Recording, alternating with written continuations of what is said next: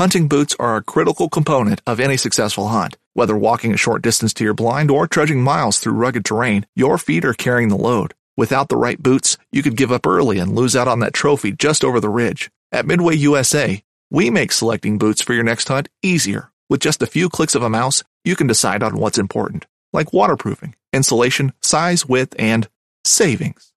For just about everything for shooting, hunting, and the outdoors, check out midwayusa.com. This upcoming concert season will be all about the boots, and Tecovas is your stop for the best in Western style. Tecovas has seasonal and limited edition offerings this spring and summer, including men's and women's boots, apparel, hats, bags, and more. All Tecovas boots are made by hand in a time honored tradition with timeless styles that are always on trend. And Tecovas has first wear comfort with little to no break in period. It's hard to find this level of comfort paired with this level of style. Stop by your local Tecovas store, have a complimentary drink or two, that's WCB style, and shop new styles. The smell of fresh leather and friendly staff are at your service. Many stores even have leather custom branding to make your boots truly personalized. And with regular live music and events, there's no in store experience like it. If you can't make it into a store, just visit tecovas.com. That's T E C O V A S.com. They offer free shipping on all boots, as well as free returns and exchanges, and ship right to your door. Go to tecovas.com and find your new favorite pair of boots today. Okay, guys, 2021 is now underway. While you guys are sitting around at home this winter thinking of things to do, why not join a great group of people doing great things for the hunting community? I'm talking about BC's Interior chapter of SCI. You guys can check them out on our webpage. We have a link that connects you to them. While you guys are there, be sure to check out all the new gear we have out. Pick yourself up a new tee, hat, or hoodie. We even have some women's gear up there now, so be sure to check that out. On this episode, I'm joined by Ben Barakoff. Ben is the owner of Canadian Wildlife Capture. It's an episode I think you guys are really going to like.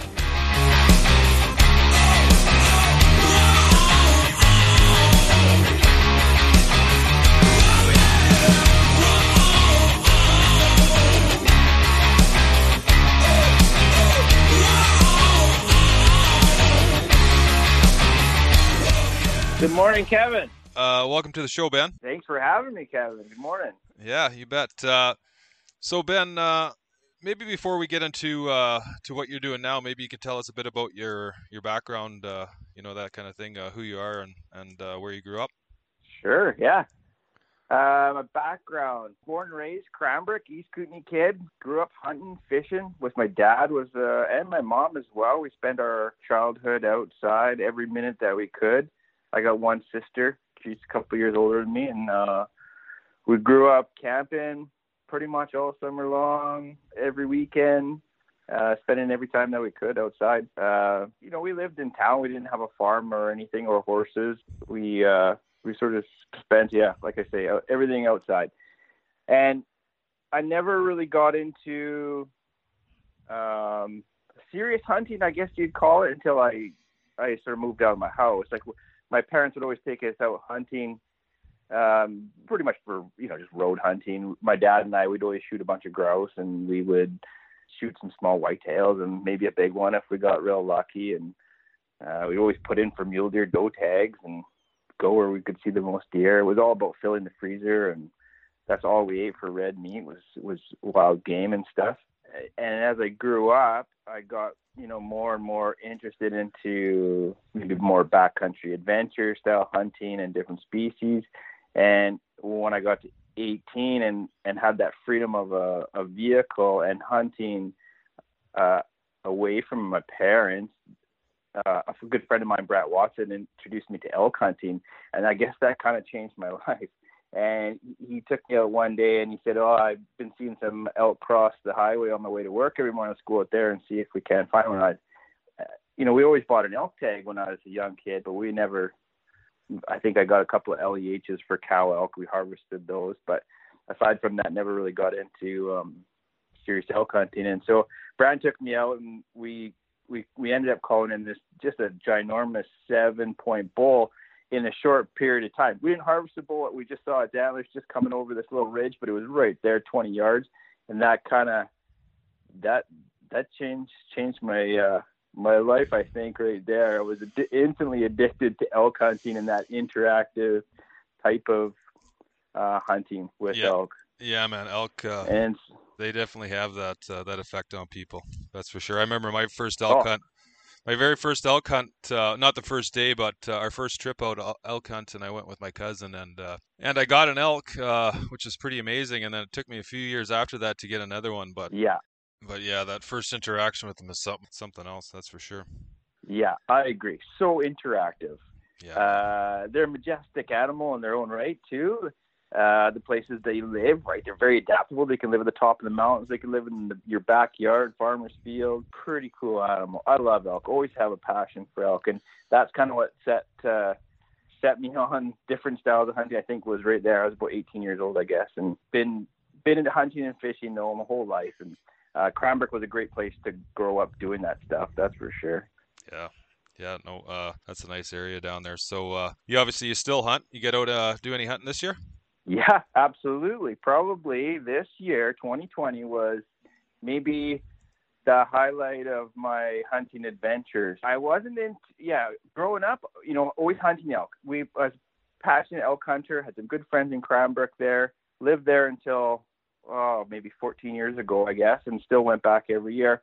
But I never really got introduced to sheep hunting until uh, maybe more recent years, maybe six or seven years ago. I was just because I was always chasing elk, I think. And I, some of my friends there in Cranbrook, they went off sheep hunting, Dall sheep up uh, and other places, and stones, of course, and bighorns and the Kooties. And I just never really got into it, and until recent years. And really good friend of mine and I had been talking about going on a stone sheep hunt, and so this year, well, we we start we started the planning a couple year and a half ago, I guess, and we talked about where we should go, and and and through doing uh, different wildlife capture stuff, like you, you get to like know where more a- animals are, or where it might be a good spot, or you talk to more people, or you talk to outfitters and stuff, and so came up with this wild idea to hike into some godforsaken valley after getting dropped off by a float plane and I didn't even know if we could get in there, but you know, it's an area that's surrounded by quality sheep. Uh, some of the outfitters uh, in the surrounding area, at least, have been harvesting big rams. So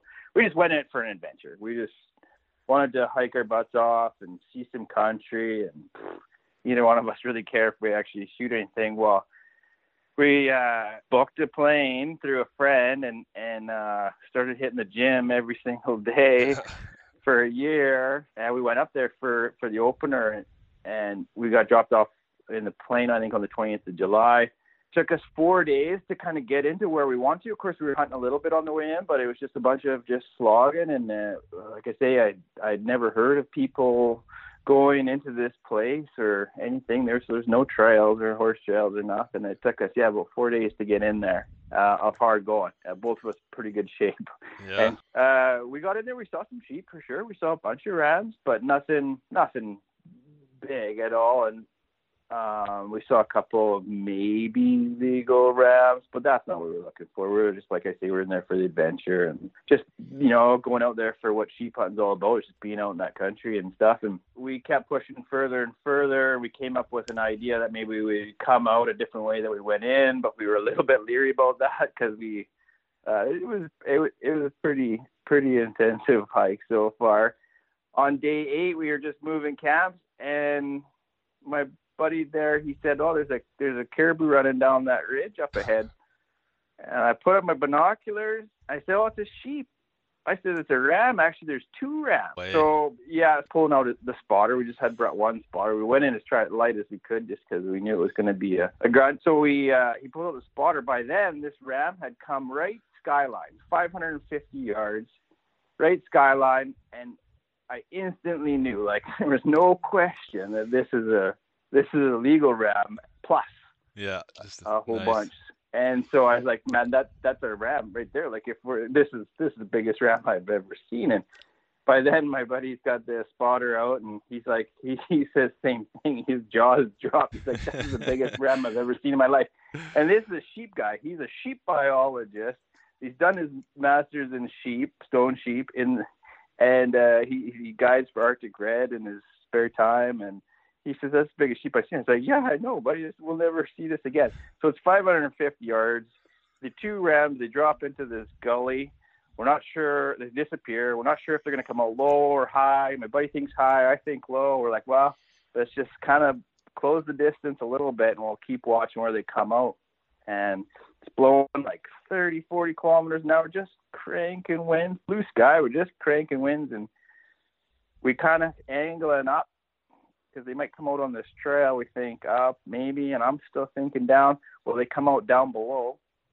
So I get set up on a rock, range it 330 yards, and they're on the move. Like they're moving valleys. I don't know if there was other hunters in the area. We didn't see anybody, but uh, I line up and and and think, Ben, this is like this is it. This is all this. Is Everything's on the line here. The ram stopped. My buddy says, "Well, aim like two feet in front of it because it's blowing that hard."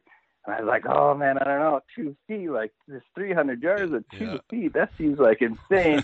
so I, I kind of cut the cut the difference, and I aim about a, uh, you know, 12 inches in front of his body, sort of upwind, and uh, I was just about to pull the trigger because he stopped for a second, and there's three blades of grass just in front of the barrel. I thought, don't mess this up, Ben. Take it. you know, it's all it's all or nothing here. And so I busted three blades of grass off, line up again, and he started moving a little bit again, and stopped again, sort of broadside. And I just sort of eased that trigger, and let it surprise me, and and if I didn't make it, just a solid shot, and it was one shot, and that was it. So that was that was. Wow. I mean, I'll never. I'll I'll probably never see a ram of that size. It ended up scoring. Uh, Ross Mann just scored it in Victoria. Uh, Boone and Crockett final score was 175 and two eights. Wow, just, just, a, just a gigantic stuff. Yeah, huge. Yeah, oh. I'd be lucky if I ever see a see a ram like that again in my life. I uh, yeah, man, I feel so so lucky. Yeah. That's that's gonna be tough to top. What's uh, what do you got planned for 2021? Yeah, well, I just sent off my uh, my Dall sheep draw tag for the the Tatsini, so we'll see. Um, I got a bighorn uh, about five years ago, and so I got I got my two more for four. Yeah. So I'm planning to win a, a desert sheep hunt because I'll never be able to afford it. So I plan on winning one. So I keep yeah. buying tickets. yeah, man. I'm always and, putting uh, for those tickets too. Yeah. One day. Yeah. Somebody's got to win it, right? Yeah. And it all goes for a good cause. Yeah, yeah, no, it, for a it, good cause. It definitely does. It definitely does. So, yeah, man, that's quite an yeah. adventure, and uh, and you live quite an adventure day to day. You're a helicopter pilot. Yep, I started flying helicopters in 2002, and I prior to that, I was uh, working in the bush. I did some falling and bucking, running a cat, skin logs and stuff. Before that, uh, somehow I got in my mind that I wanted to get out of forestry and get into flying helicopters because that seemed like a sort of the ultimate machine to run. I like sort of operating machines, and so I went and well, I had to borrow as much as I could from the bank and get a student loan for as much as I could. I sold my truck and saved another uh, bit of money to get my license, which was it took quite a while there to save enough money. But uh, 2002, went got my commercial license, and my my dad was always bugging me. He says, "Well, what happens when it doesn't work out? What happens if you can't get it done?" I said, "Dad, I got everything into this. I think it's got to work out." And uh, so I, I took my my license in 2002. Went on a bit of a road trip trying to find a job, and uh, helicopter pilot's a tough field to break into. It's there's lots of work for experienced pilots, but it's one yeah. of those things yeah. that if you never get the opportunity, how do you ever get the experience? And so it's just getting the foot in the door, finding that right opportunity, and then not letting that opportunity slip away. I lucked out.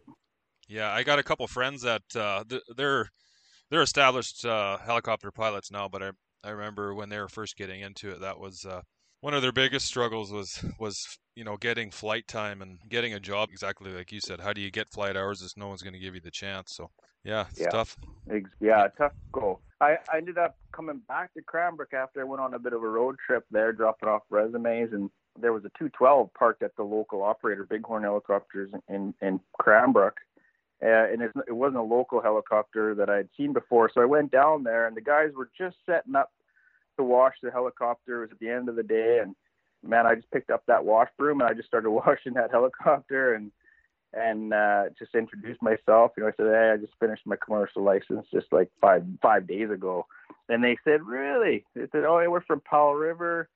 Uh, we're here doing some heli logging." And I said, "Oh, I, I just stopped in Powell River."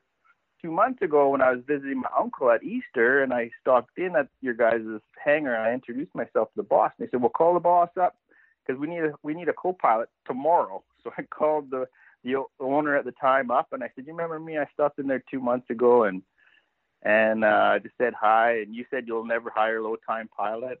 so you remember me?" He says, "Yeah, I do remember you." And he and he says, "Yeah, we need a co-pilot tomorrow. Hop in." Oh no so way! Right. How's that for timing? Yeah, just the right place, right time.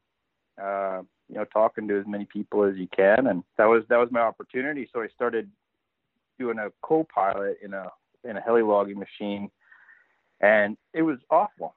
It was, uh, you know, I was puking my guts out like pretty much every day. Just it's just a it's like being on a roller coaster for hours, and it's uh yeah, it was never really enjoyable. I learned a lot of stuff, that's for sure, but I just never gave up. You know, I was making next to no money at all, working 30 days a month and like 14 hours a day. I just never gave up. I said, this is my end. Like I can't let it slip away. It'll turn into something. So I did that for about a year, and um, it was it was good. Like it wasn't all bad for sure, but it, it, was my foot in the door. Yeah. It was my foot in the door for sure. So those hours as a co-pilot, do they help you accumulate flight time? Uh, n- not exactly. Can't log them as pilot in command time, but Yeah. the stuff that you learn, I got to fly quite a bit. Like I fly the crew back and forth to the job site each day, and excuse me, got into dropping the guys off on the helipads, like the the riggers, the, the ground crew, and it was ex- it was experience and knowledge that that goes a long ways, I would say. Like a- anybody can fly a helicopter. It's no different than fly or driving a car. Like if you can keep a car between the yellow line and the white line on the roadway, you can fly a helicopter. There's no, there's not, it's not rocket science by any means. It's uh, to be a successful pilot, you need good judgment, and you just need somebody to to teach you. It's just like riding a bike when you're a kid. It seems impossible at first, but uh, once once you stop having to think about what the controls do, then relatively easy, I would say. But the mistakes, or there's no forgiveness there. So if you make mistakes or bad judgment, um, Yeah, you're done. bad airs, well, you're done. Yeah, Yeah. exactly. So that experience and knowledge that I learned doing that co-pilot for Helilogging was huge. And so when that job kind of dried up, the the guys at Ocean View Helicopters here in Powell River, they said, well, why don't you come out to the to the coast and uh, we'll, we'll get you flying the Hughes 500 and and doing stuff. So it was a, it was a, it was a slow progression. It seemed like it take, took forever to really build up that first thousand hours, which is sort of your magic. You know, once you have a thousand pilot and command hours in a helicopter, you can start to do most jobs. You got that experience, knowledge, uh, confidence to go out and do most jobs. Oh, maybe not most jobs, but a bunch of jobs anyway. It took pro- probably like four years, I guess, to get there.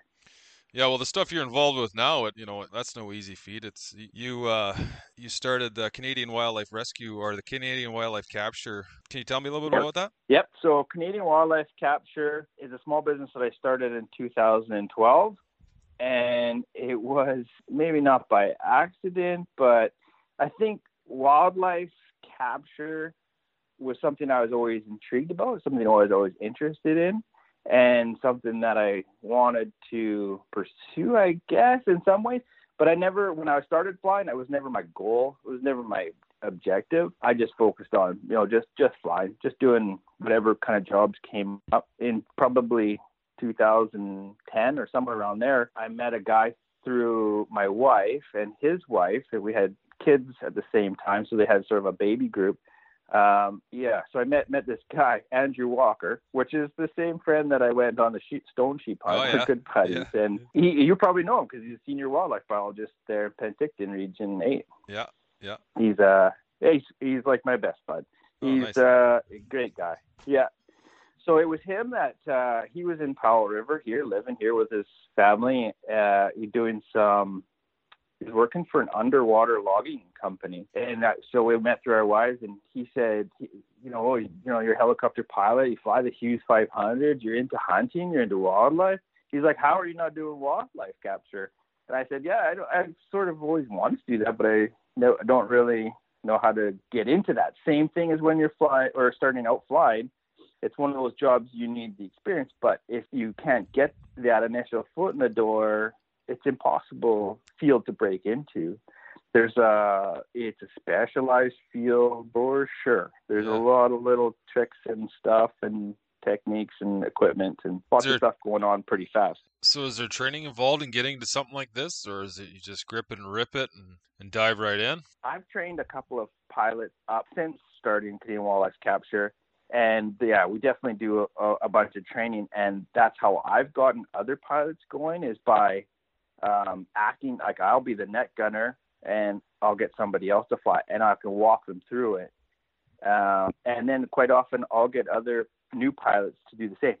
They'll come out net gunning or mugging, and they'll see how it's done. You'll just because there's a lot. If you just go out and just to try and do it, there's a lot of unknowns. Just a lot of unknowns about everything. But if you see it done a couple of times, you're like, okay, this is how it goes. And of course, every species, every terrain, every there's all these different things that are learned, but along the way. But if if you just get somebody to show you the the first little bit, it, that that takes a lot of the guesswork out of it. Right. So when the when I first started Canadian life Capture, I, I'd never even caught an animal to tell you the truth. I just knew that's what I wanted to do, and there's nobody really that's going to walk you through it. And I knew I wanted to. I was going to go down a path. I was going to put down a lot of effort into it, and I didn't want to just do it through a helicopter company. You know, work for a, a helicopter company and do it. I wanted to put a lot of effort into it, sort of make my own and see, and then I could be flexible, maybe who I hire and and, and make those calls as I saw fit. So that's how I ended up starting it. Yeah. Man, I love that ambitious, goal-oriented mindset. You just jump right in, get your hands dirty, and figure it out. So, so what was your Yep, first yep. Uh, animal capture like? The very first What kind of animal was it? uh, Bighorn sheep, uh, California bighorn sheep, and that was close to your neck of the woods, maybe down in the Ashnola. Oh yeah, Uh, we were working, we were catching sheep for um, that Psoroptes testing. So that was probably in 2012. Well, must have been 2012 when we started working on the project.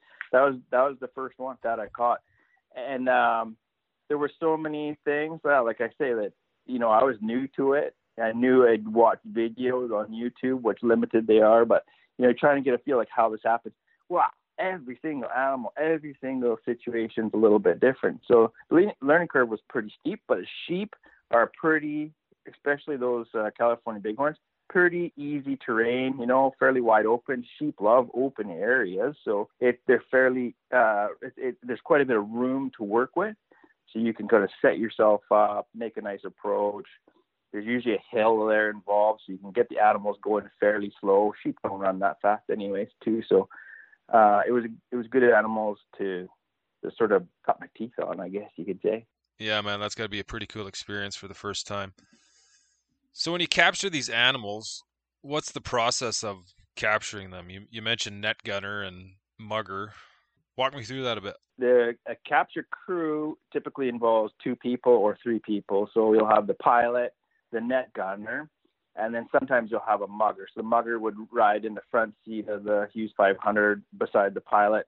The net gunner, uh, the way that we do it is the the net gunner is seated in the back seat behind the pilot, so that the pilot and the net gunner are looking uh, at the same in the same direction. Uh, can see the, the animal's same direction of travel. The doors are off of the helicopter. Whatever it is, wolves, caribou, sheep, deer, goat, elk, whatever. You'd be out there, find the animals that you want to, whether you're doing uh, net netting bulls or cows or ewes or lambs or fawns or whatever. Find them. Find them in an area that you would have an opening big enough to capture them in. So you need some sort of area free of vegetation or timber so that you could get down fairly low and position yourself. Typically, I'm going to say that most of our shots from the helicopter would be five yards to the animal. The net gun will probably fire up to 20 yards from a elevated platform, but we want to be as close as possibly can. Not so close that the that the when you fire the gun, the net wouldn't have time to open, but so usually about five yards. That'd be ideal. If you the closer you can get, the better shot you're going to have. The better the animal is going to get wrapped up in that net. Oh, that's and close. get- yeah, it's super close. So the net gun is uh, the ones we're using now are a break action pistol uh, with, a, with a single 308 blank cartridge. So it's just a 308 brass that's loaded with pretty much full of shotgun powder, crimped on the end. uh, loaded into that pistol. The pistol is attached to a net basket, and the basket has four barrels on it. In each one of those four barrels is a steel weight, and then each weight is connected to a corner of the net. The nets that we use are usually a 12 foot by 12 foot wire net, uh, Yeah. but sometimes we'll use 15 foot nets for caribou, elk, moose. Oh yeah, the Some of the bigger animals will use a little. Yeah, the bigger nets come out a little bit slower, especially when they get wet. So we like to use the little bit smaller nets for, but moose, of course, you need a bigger net for a bigger animal. Yeah, no kidding. You guys, uh, Um, what happens if you miss? Does that uh, ever happen? Oh yeah. You just reload and go, Our- keep going. cor- yeah, so we always have two guns ready to go, two net guns ready to go, um, that are in a rack in the in the helicopter. So the, the net gunner would have one gun in his hand as you pull up the animal. Ideally, you fire the net gun, one net, you one animal, you're good to go. But if it misses, or sometimes the animal will roll and roll right right out of the net. As soon as it tumbles once, and then it'll come out the other side of the net. That can happen. Or sometimes you you miss, or you only get a corner of the animal, or the animal it gets hooked on a tree, maybe uh, the net, and the animal's able to sneak under it, Oh yeah. or it'll hook on the net on one side and a tree the other side, and the animal can turn around backwards and pull out of the net. Um, so we'll have two two guns that are ready to go. If if the first net doesn't work, the the gunner can grab the other gun, fire the next net. It'll be ready to go. And if that fails, the the net canisters, the canisters that hold the that have the barrels in the net, are detachable. It's just a hydraulic quick coupler that Oh, yeah. attaches the pistol to the to the net baskets, and we'll have like four or five or six uh, baskets loaded with nets ready to go. So all they have to do is grab another canister, plug that onto the gun, grab a new blank, put that in there, and then you can be ready to go again. Cool. I wonder what that uh, wonder what that animal's thinking when uh, when that net gets dropped on him. Yeah, What yeah, the? exactly. We talk about that. Yeah, what kind of alien is this? It's catching me. And then Yeah. I think lots of times, they, you know, they think that life is over for them, and uh, you know, sometimes some animals, animals are all different, probably just like humans. Some of them fight like crazy the whole time. Other ones, they just give up instantly, and you know, you try and release them, and they just lie there, and they think, you know, life is over, Yeah, and it's over. they're all a little bit different. But yeah, you, sometimes you. They, you they, you release them and they look back at you and you're like, what are you thinking? You know that must Yeah. be just such an awful experience for them. Yeah. Do you guys have to? Uh, do you have to tranquilize them or anything like that when you no, when you're doing your work um, on them? Sometimes we do do some tranquilizing from the air, and then we would use a dart gun. So just, it's just a. Uh, it also shoots a, a or use a blank, a 22 caliber blank, and it shoots a dart with the darts loaded with uh, whatever kind of drugs you're using. So you use those for bears, uh, and sometimes we've used them for sheep or moose. Um, but typically we're just using net guns and, and then just physical restraint. So we'll just physically restrain them, uh, get their front to back legs in a hobble. And a hobble is just um, essentially it's just like a heavy duty dog collar, two wraps around the legs, uh, and then flip the animal over and do the other two legs. Put a Oh, yeah. blindfold on them. It's easier on the animals just to physically restrain them rather than using the drugs. The drugs are pretty hard on some of those animals, and lots of times you can reverse some parts of the drugs, but not all. And, and that, that that animal will be um, sedated or slightly sedated for um, a few hours or a few days, and they can be susceptible to predation Yeah. at that time. Uh, it's quite a long, it's, it's a longer process. So typically, if we net on an animal to do basic sampling, so just your blood, hair, fecal, nasal swabs, ear swabs, and a, and a, and a collar is we're probably like five to ten minutes maybe. Whereas tranquilizing, that animal's probably going to be uh, sedated for half an hour. I would say probably it's a slower process. Yeah, I was just thinking, you know, it's it's no easy feat to hold down uh to hold down an elk or a moose, especially with those uh those antlers swinging at you. Nope, that's for sure. There's definitely a few bit bits that you need to stay away from, and you, you get to know, like, get a little knowledgeable on how to restrain them, or how you know what can keep them down on the ground and not allow them to get up, or like, definitely stay away from the pointy bits and the feet, the hooves. That's for sure. And Yeah. the moose, moose has got such long legs; they don't move real fast, but you could be ten feet away, and it seems like that hoof still gets you. So Give you you a kick. position yourself in the yeah got to position yourself in the right place at all times yeah for sure You guys, uh, you or Yeah. your crew ever get any holes poked in you, or Uh, no, sometimes you get a couple of bruises here and there just from wrestling them, but uh, we've had one, well, one net gunner there got bit by a wolf. Not very bad, but just tripped in the net. Like it was a really small wolf, uh, maybe like 50 pounds or something like that. And usually those ones are fairly, fairly timid and submissive when you net them, but this one it was just really deep snow and it, he got his foot caught in the net and he just tripped backwards and that the wolf took the opportunity to give him a little nip on the right on the knee uh, luckily our, our suits that we wear have a bit of a padding in the knee so it wasn't too bad he continued working go went to town got some uh, shot but that was probably the i think the, the worst injury that i can think of nothing major then? Yep. How about uh, crew and equipment? You guys must use some pretty elaborate equipment for these uh, animal captures, and I imagine you're gonna need a lot of hands on deck. Uh, we've got three uh, pilots um, and five net gunners, and usually we're running two helicopters four months of the year. So you So, you own those helicopters? just- No, so I- still am associated with Ocean View Helicopters, which is the same company that I started with back in 2002 when I started my flying career. They they have five Hughes 500s right now, um, and they are they've always run Hughes 500 since like 1994.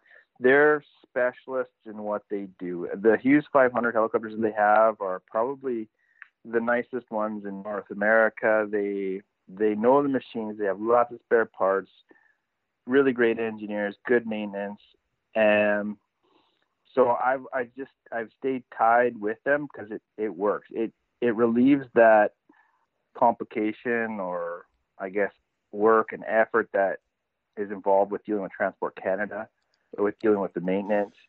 Uh, and I don't think I could ever find machines that would be as nice and maintained as well as, as theirs. So the helicopters are owned by Ocean View, and then I'm still a pilot for Ocean View. Canadian Wildlife Capture, which is me, I acquire the contracts through provincial governments or universities or other groups, and then Ocean View provides the flight services, and then the net oh, gunners yeah. would be employees of Canadian Wildlife Capture. Oh yeah, I see. So yeah, so that's how so when you acquire these, what is it like? works. Are they through a bid process, or or people just reach out, and you know, how does that work? Most of them are government funded, so then it goes through a bid process, a public bid process. There's there's a few other operators in British Columbia alone that do wildlife capture, um, but we seem to be doing the majority of it over the last five years. I would say we probably have like some of the most experienced crew, and um, they'll bid it competitively. Sometimes we'll do stuff for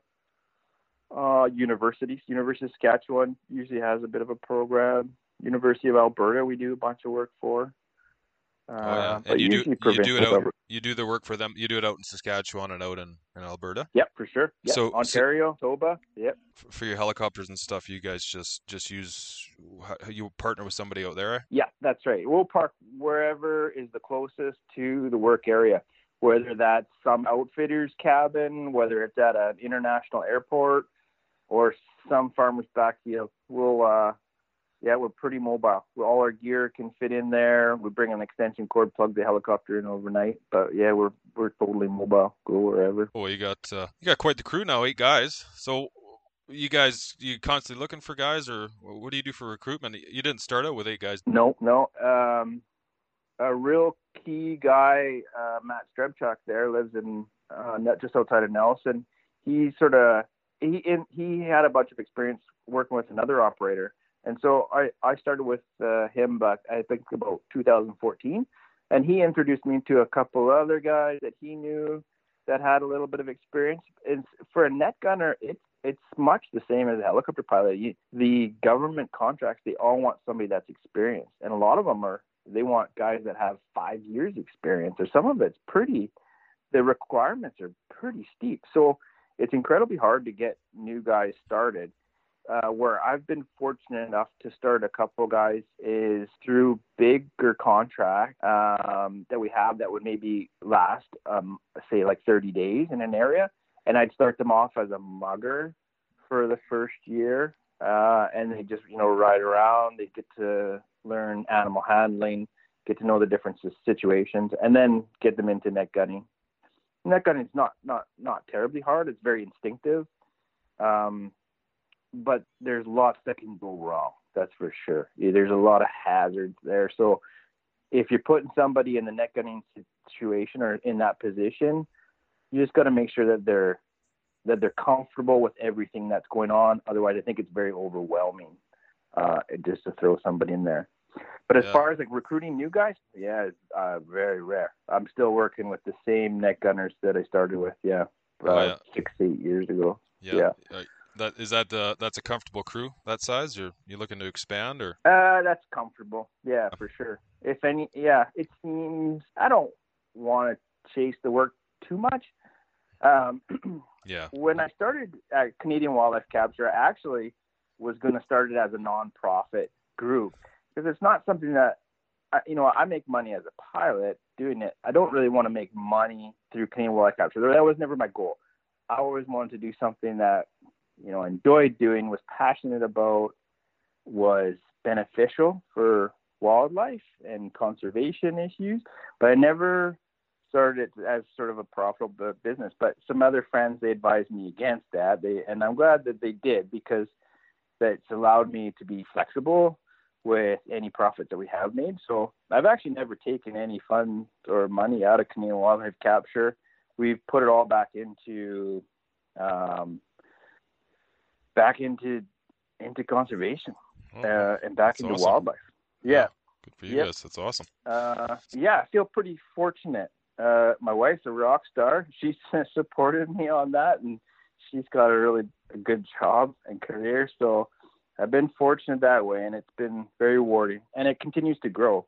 Uh, the last yeah five years have been uh, phenomenally just uh, gone really smooth, and we've had lots of work. We've turned away more work than than we've done too. There there seems to be lots of stuff, but to to grow, I'd grow if if I found the right people, and that's what I've been super committed to uh, lately. Uh, maybe the last four or five years. I did hire a couple people to try and get more jobs to chase this and that.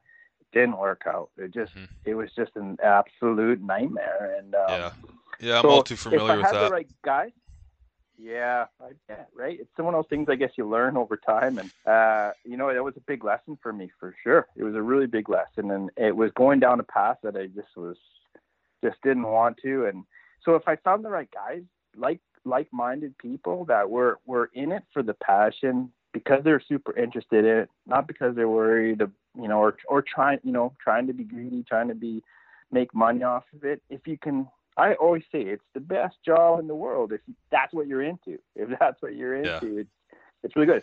Not to say that it's an easy job. There's a lot of challenges, lots and lots of challenges. But if that's what you're into, then uh, it can be the best job. And and the rewarding part of it is that we've been able to help purchase a bunch of um, conservation properties uh, and I think with through Wild Sheep Society BC, I think we're getting close to almost $100,000 back invested through them, through their different conservation initiatives and projects. And it's really neat stuff. Really excited about that kind of stuff. And it seems to be, you know, it's growing in leaps and bounds here over the last couple of years too.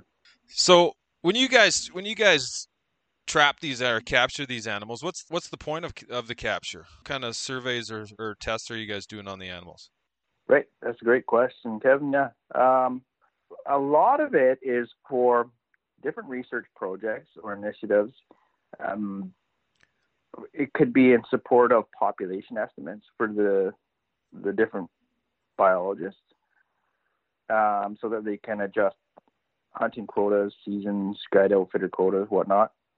Um, it could be species of interest, which we've been working on uh, quite a bit over the last few years, and that would be uh, caribou. Caribou populations seem to be declining globally and yeah. in, in BC as well. Um, so we've been doing lots of work with that. So they want to monitor populations and movements and effects of, uh, I guess, disturbances, whether that's heli skiing, pipelines, roads, seismic lines. You know what what effect does that have on caribou and wolves and moose and all the other factors there, which seem, you know, that's it's outside of our sort of realm, but uh, we're in support of that. That's for sure. And uh, we also capture animals to do disease testing or monitoring, much like those California bighorn sheep. We've been doing um, that Psoroptes project and seeing how that sort of spreads across the landscape and what kind of mortality you get from that. Um, we've been working on um, the Southern Interior Mule Deer project extensively over the last five years. So we're pretty much putting collars on to see how the mule deer die uh, and, and monitor health. And we do ultrasound to measure body fat uh, in the diff- different age classes of animals and see how maybe climate change could affect body fat over different years and how burn and non-burn areas affect body fat uh, for the mule deer as they're going into winter, how that affects the fawns, um, birth ratios. Um, but this, the science is, is sort of outside of our outside of our work, but it's in support of that through the different biologists and different groups, different universities. Yeah, there's that's that's quite diverse. So, do you guys do all? Do you guys do everything yourself, or do you ever take you take uh, you know biologists out with you, or, or any of your clients? Do they come on these uh, these captures? Uh, quite often, the biologists will come, and we invite the biologist to come out. One of them to be mugger. There's a couple biologists that do the net gunning in their own areas themselves. There's a couple in BC. I like it if the biologists come out because it's their area and region, their wildlife that they're managing, and I I think a lot of the biologists love the field work. And I think as government biologists, the field work, they get less and less of it. And they probably got into that field that they're in because they love doing field work. I think like a lot of government workers, they end up in the office a lot more dealing with bureaucracy and managing all yeah, kinds yeah. of stuff. Yeah. So I'd like to see or hopefully contribute or hopefully that field experience contributes to the passion in their work. Uh, I try and encourage them to come out, see what's going on out there too.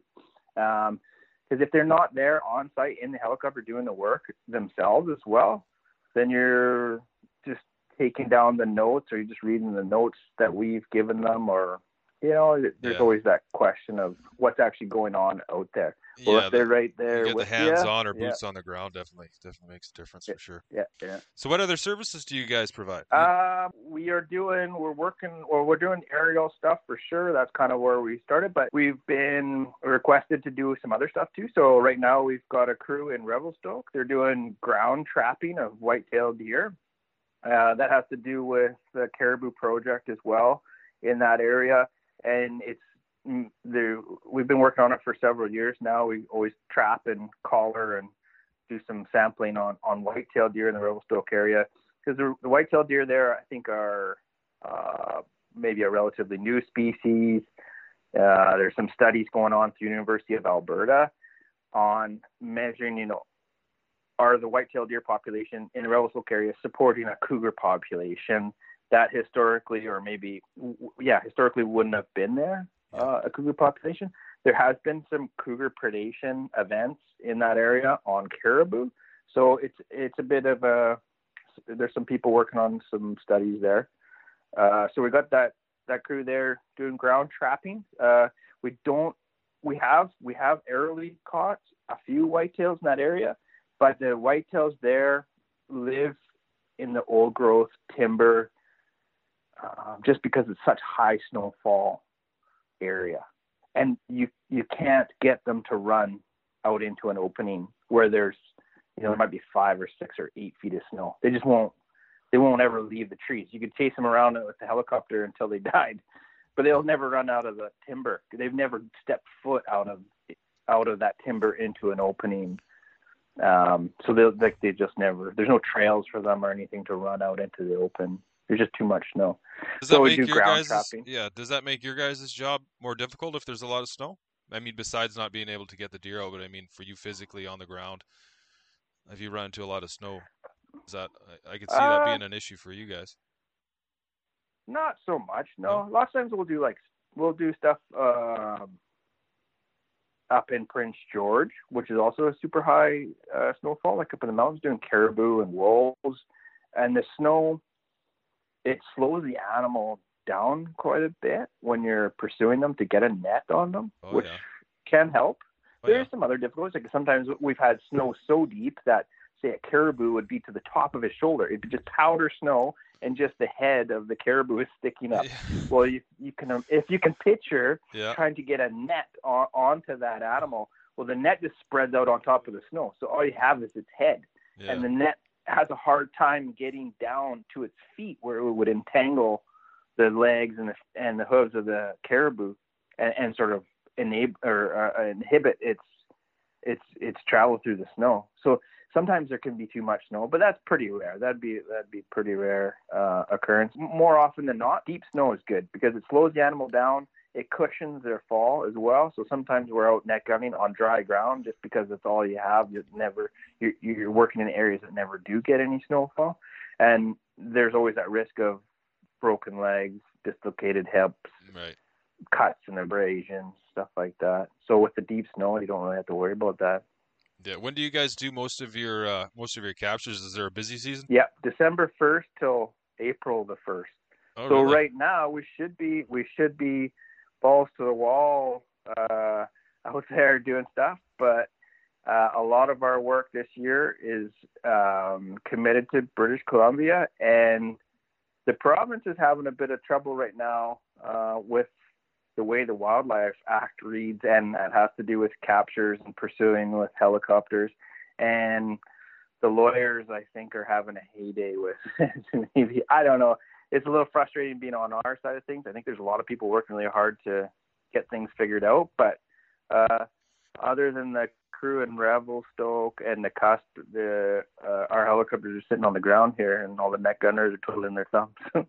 Unfortunately, but I'm sure I'm sure here any day that we'll uh, we'll be out in the field. This is definitely prime time right now. So we were out doing a bunch of caribou captures up in Dease Lake, um, Watson Lake, um, Teslin uh, earlier in uh, late October and early November, and we were doing mule deer captures throughout the month of December in Kamloops, Grand Forks, and Penticton. But we're all finished that stuff for now, and we're we're just waiting to move on to to the next few projects Oh yeah. So as soon as we get the green green light.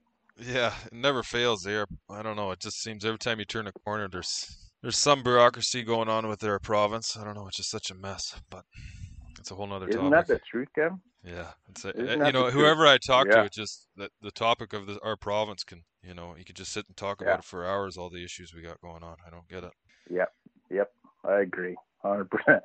Yeah, yeah, yeah, for everybody. So you got uh so once you get over that, you'll have 2021 should be pretty busy for you guys, I guess. Um but uh you know, I looking at the clock here, we've we've pretty much eaten up an hour. Is there anything you'd like to add? Well, I was going to mention about that Fraser River uh, Movi project, Oh, Wild yeah. Sheep Society Yeah. BC. Yeah, you bet. I'm a big, big advocate of Wild Sheep Society BC. Really great guys, you know, Yeah, Chris and Kyle and everybody. Those and they've been so awesome at you know raising initiatives, raising funds, and going after stuff like that Fraser River Movi project, which is pretty exciting. Uh, last year was the first year that we, I shouldn't say, well, it's we, yeah, I guess everybody's putting an effort in there in their own right, but the entire, you know, members of Wild Sheep Society BC, so much effort, so much contribution from so many sides there. Uh, people trying to rid that that herd, the Fraser River herd of of its Movi, and and uh, it, last year we ended up taking an, an active role in it and euthanizing some active shedders uh, uh, you know, the sheep that are actively shedding the the bacteria, and the the result was was so positive. There was we, we worked on a small subpopulation on the west side of the river, 50 animals. We caught every single one of those animals that was there, like every single one, which was a task in itself. You know, it's always easy to go catch a couple animals, but if you're trying to catch Yeah. every single animal in an entire bet. group, the challenges are pretty steep every single one, tested them all on site, uh, the active shedders were removed from the population. There hadn't been any use sur- or sorry any lamb survival in that population for about five years.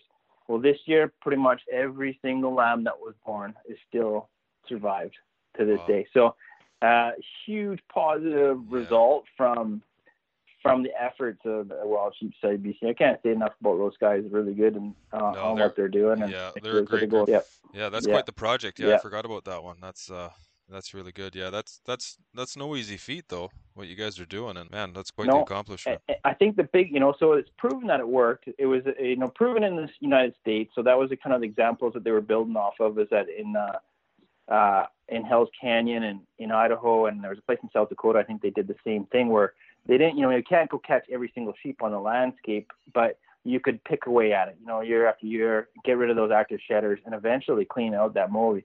But the thing that I think is most important for you know moving forward is is putting the pressure on the Department of Agriculture. We need some sort of permitting uh, for domestic sheep farms in those sheep areas, uh, and you know, well, it's pretty easy. You restrict domestic sheep in wild sheep habitat, or there's a permitting process to make sure that you've got clean sheep, that they're multi free, or double fencing requirements. And you know, if we can get Department of Agriculture on board for that, and I know everybody's been putting a lot of pressure on them, but I think it's it's a topic there now at least. If we continue to put that pressure on them, that'll prevent it happening again. Because all it takes is one farmer to decide he wants half a dozen sheep, Yeah. uh, f- you know, to eat for a year to feed his family or something like that. Uh, to bring the Movi back onto the landscape, so all, you know everybody's efforts, everybody's uh, efforts towards it could be could be just diminished just like that. So really important for keep that pressure on Department of Agriculture to get something in place.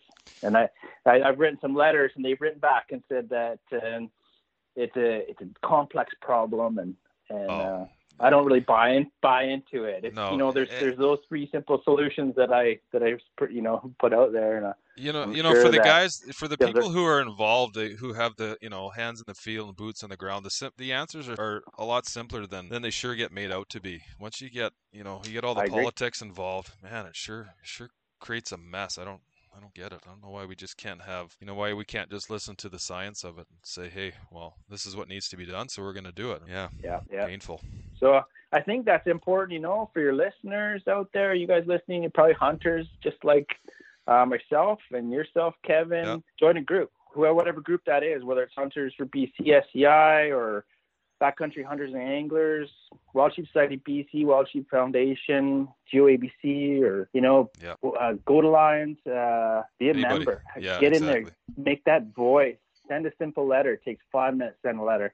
And the, that you know, there's people that hear that. If you guys that are listening, for sure, like make your voice known. If you think that maybe white-tailed does shouldn't be, you know, harvested every year, that's a hot topic for sure. A lot of people I know, a lot of hunters. Yeah, I, I had a conversation let 'em with know. uh, yeah, I had a conversation with Dave Ryder about that, about the uh, Yeah. the doe. Yeah. Yeah, Definitely, it's, uh, it- it- definitely they, a topic. They listen. Uh, well, I shouldn't say they listen, but they, they uh, they're public servants. They, you know, have they they listen to the pressures that are out there from whatever stakeholder. You yeah. might not get the response that you want, but it'll be heard. And No. if there's enough people that speak speak up, that's how things change. Yeah, exactly. how And, that's things the change, yeah. importance of the of the groups that you mentioned is, Yeah. you know, if you don't think that your voice will be heard, reach out to members, you know, to the to the committee members of your of the organization that you're a member of and they'll get those answers or they'll make Yep. your point for you. Yep, super important moving forward. Um, as a you know, hunters are a minority population in BC.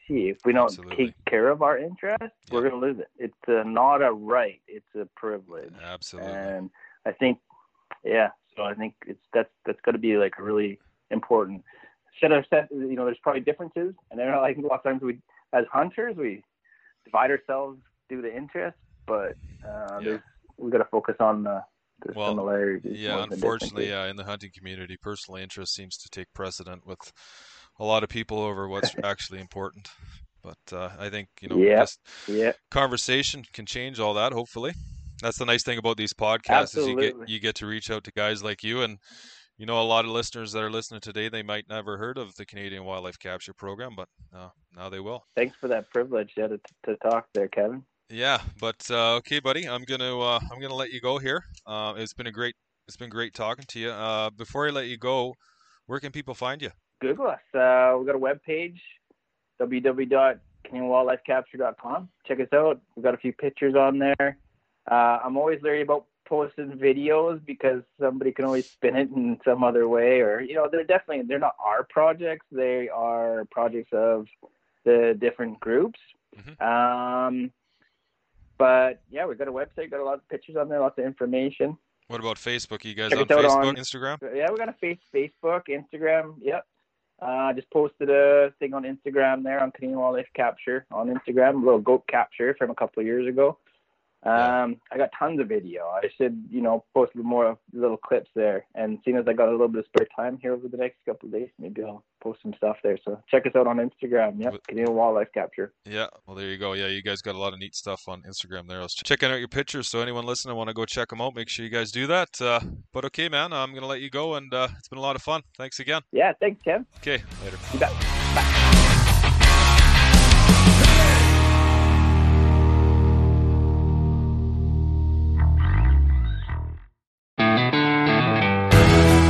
Most legendary shows in the outdoors is on Waypoint TV.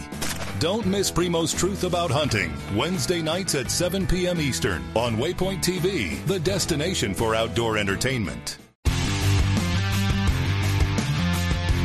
On Mondays, head offshore with Captain Scott Walker and Steve Roger for breathtaking deep sea adventures. Coming to me, coming to me, coming to me. Double. He's jumping, he's jumping, he's jumping. Oh! Oh! Look at that belly. Don't miss Mondays with Into the Blue. Brought to you by Academy Sports and Outdoors from 7 to 10 p.m. Eastern. Tell a few fish stories along the way. On Waypoint TV, the destination for outdoor entertainment.